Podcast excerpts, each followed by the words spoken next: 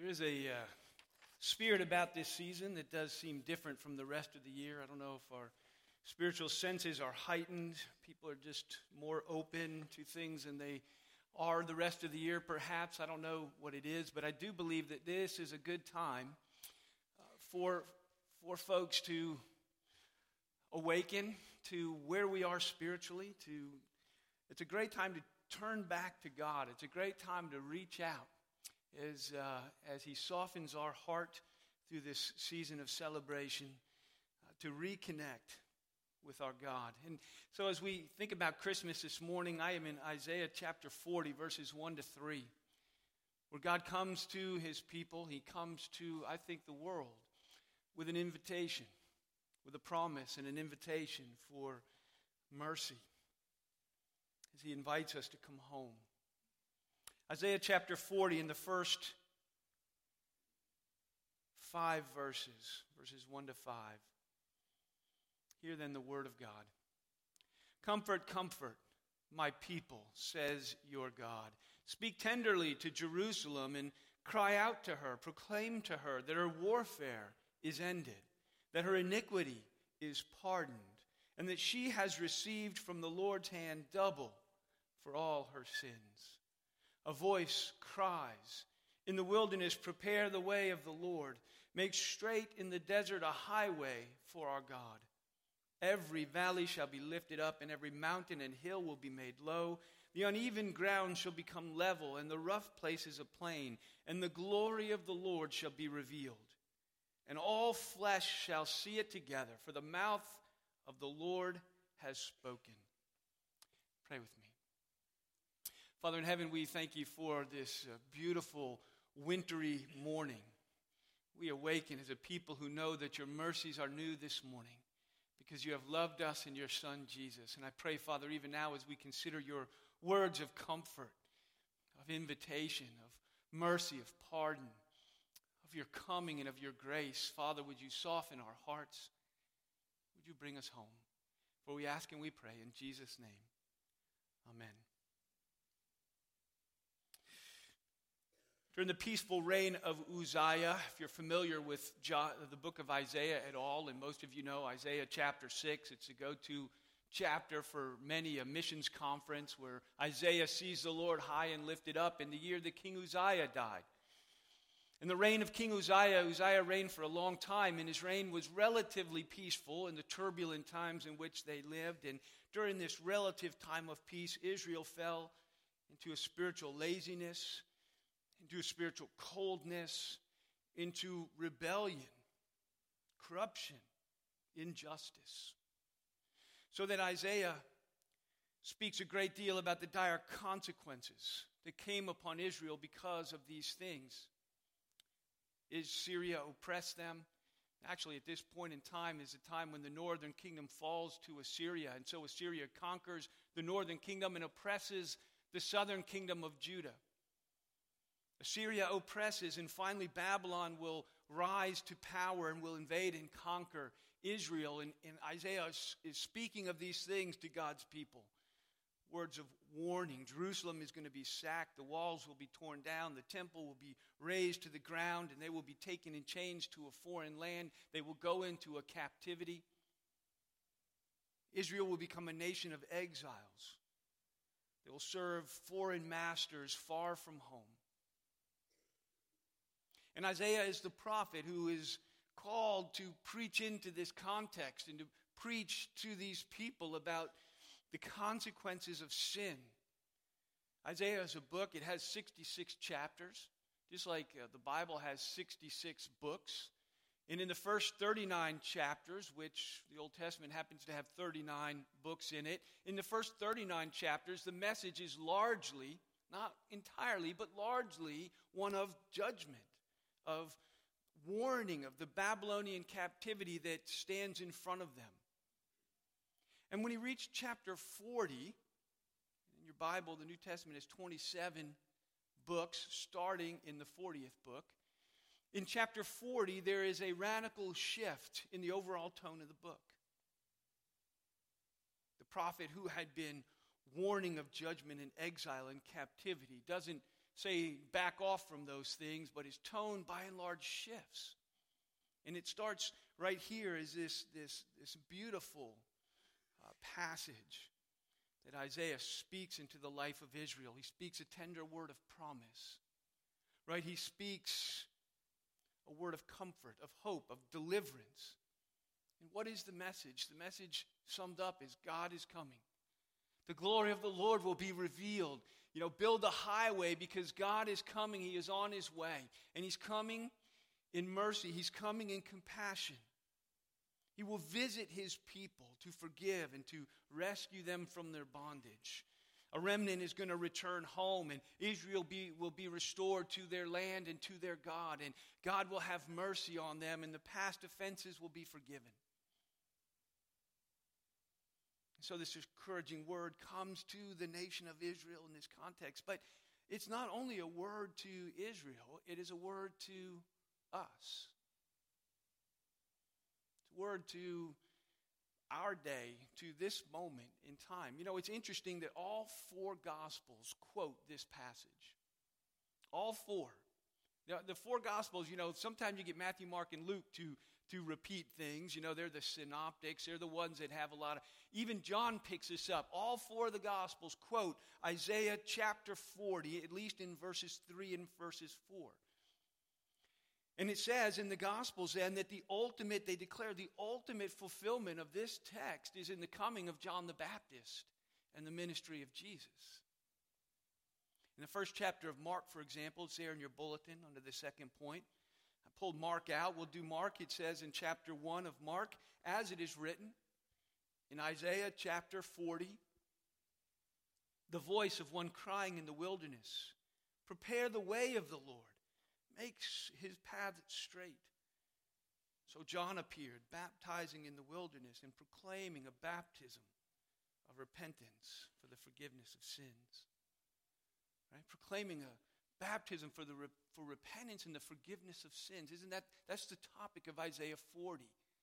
Right? That God is God is coming in mercy, and he's proclaiming that your warfare is ended and her iniquity is pardoned, and she will receive from the Lord's hand double for all her sins. John comes with this same message, a voice crying in the wilderness. John preparing the way for Jesus. Right? And so verses three and four are, Isaiah forty, are about John. Or so all the New Testament writers tell us.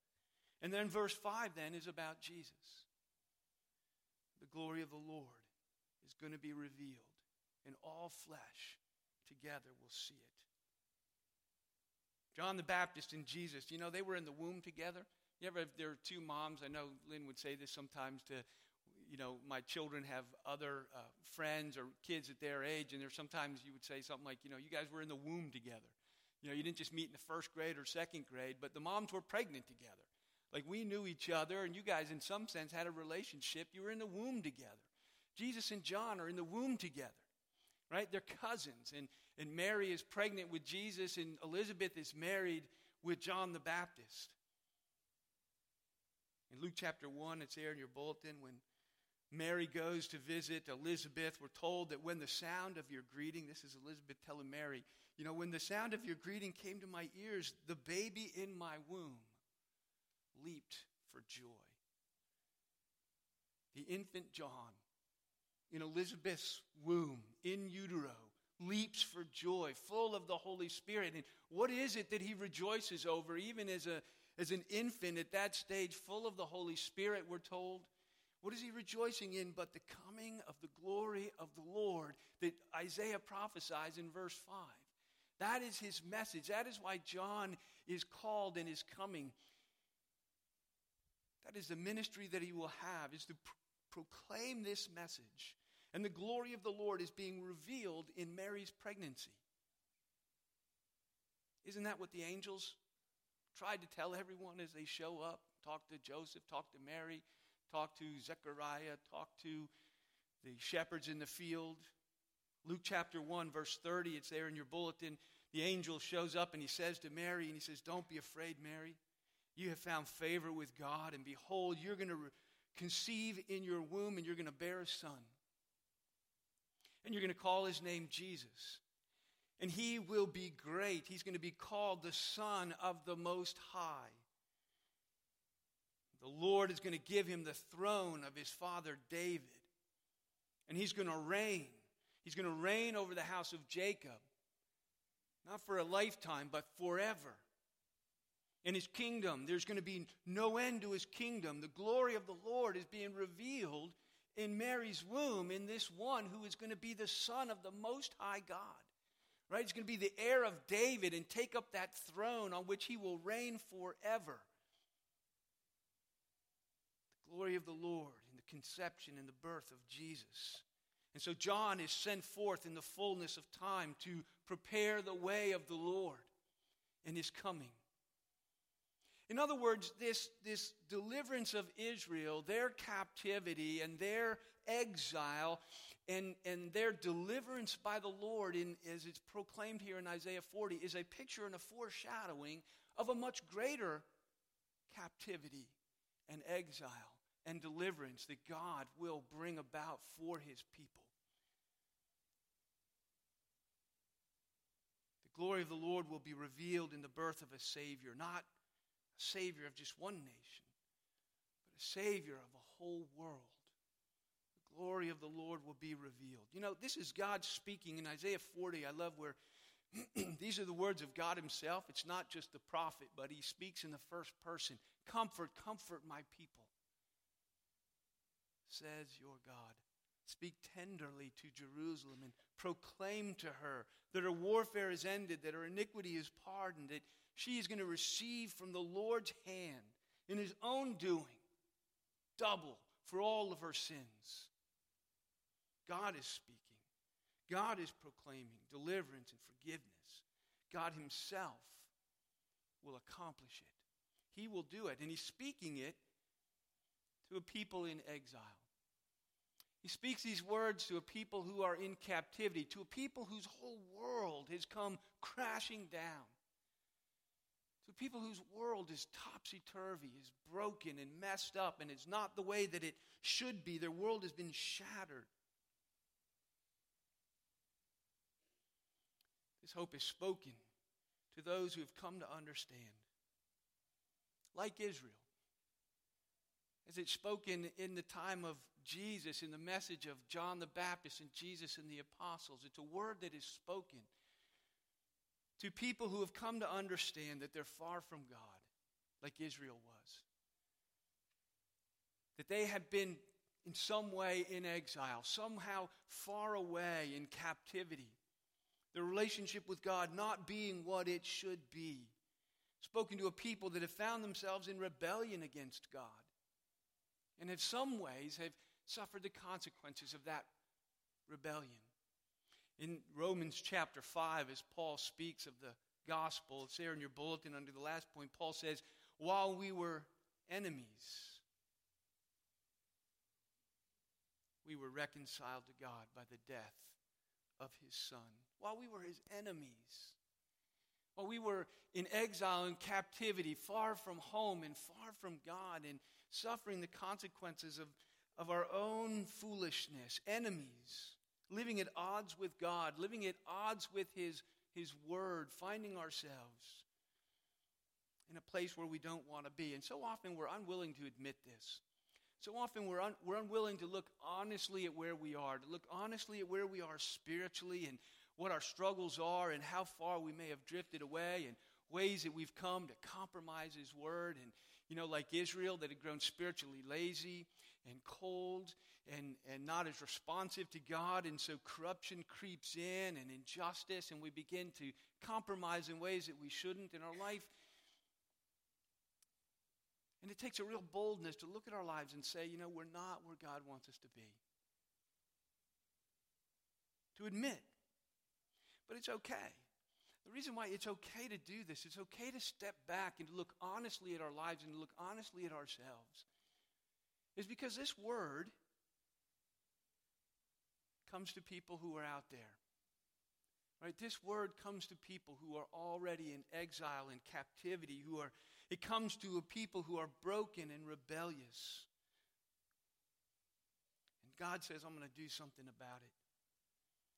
to do something about it, God himself, he says, will reveal himself, unveil his glory to save. That's what this is about.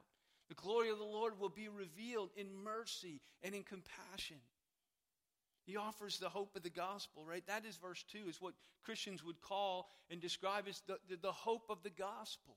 The hope of what Jesus brings to the world and offers to pe- all people is just this, to, that he would speak tenderly to us and, and proclaim to us that our warfare can be ended, that our iniquity can be pardoned, and that, that God in his mercy would pay somehow double for all of our sins, and that we could come home. What better news could possibly come to our ears? What more can any human being hope to hear from God?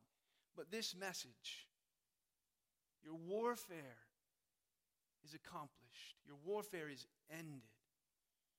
You know, for Israel in their captivity, that means that the rod of Assyria that has beset them and the domination of Babylon and Persia that had that had overcome them and taken them away and, and, and captivated them, enslaved them, was ended.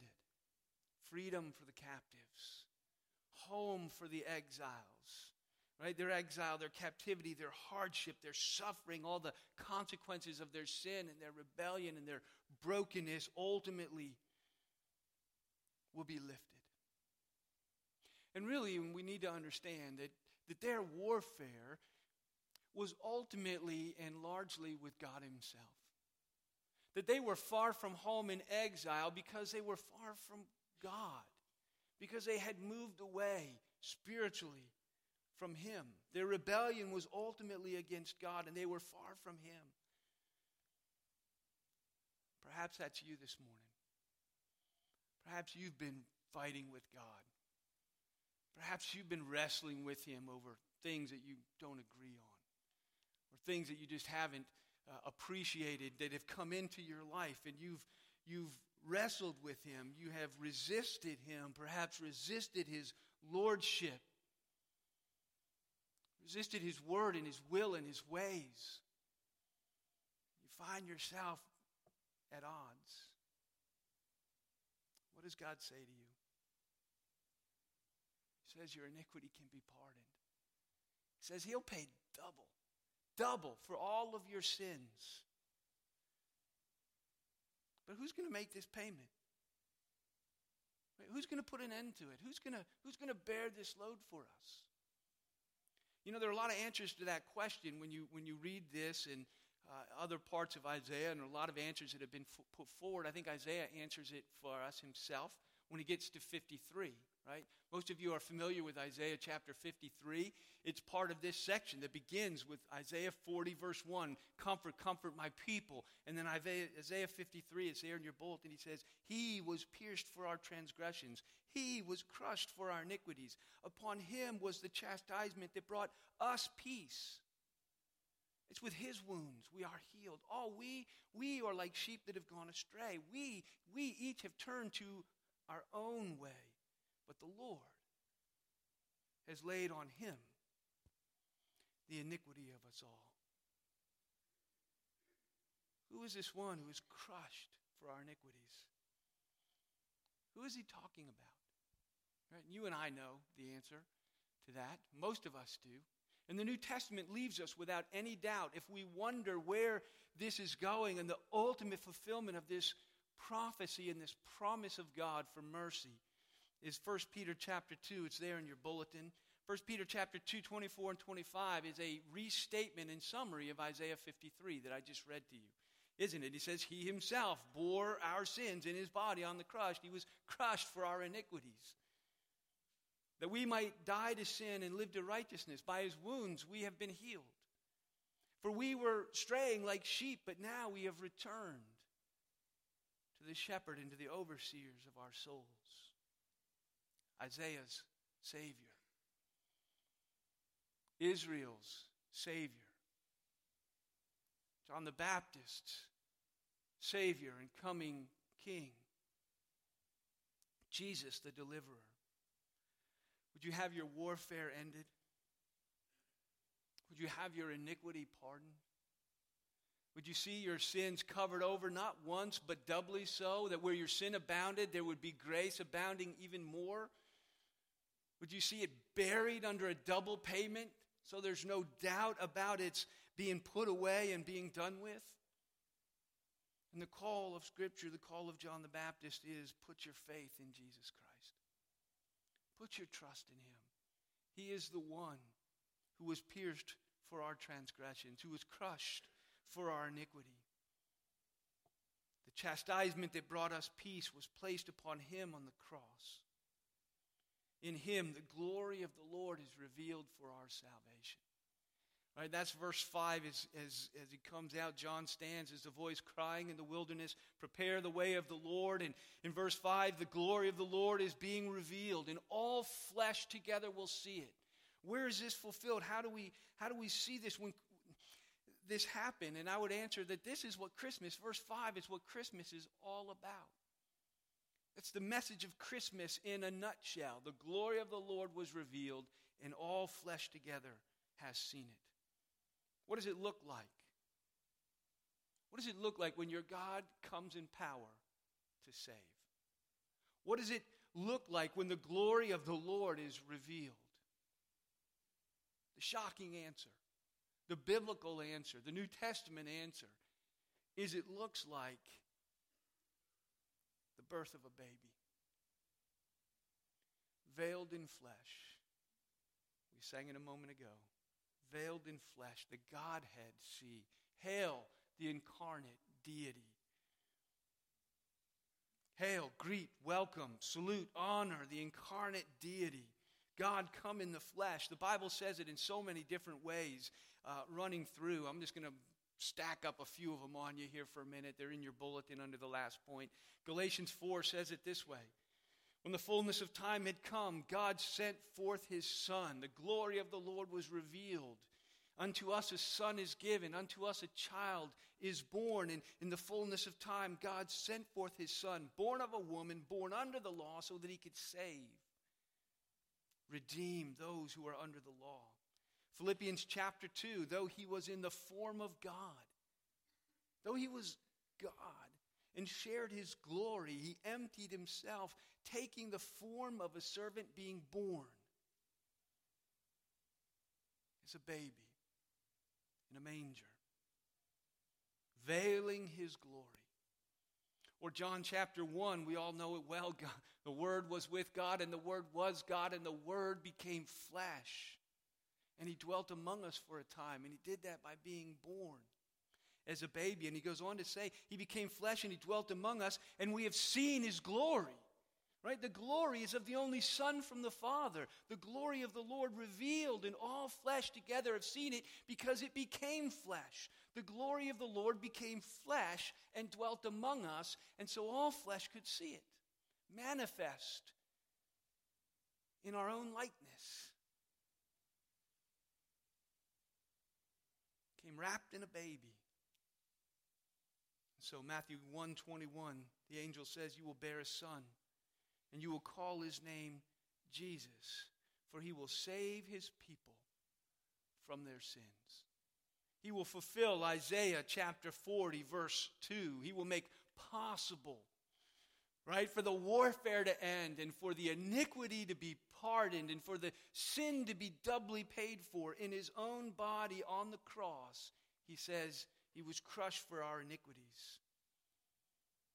Why does glory come to dwell in a body? Why does it come as a baby? Why does it come in the flesh?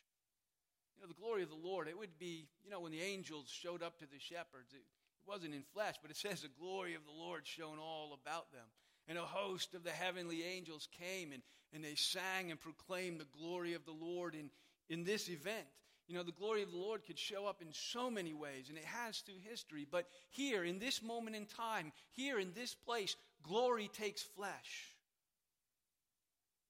Born as a baby. Why does it take flesh?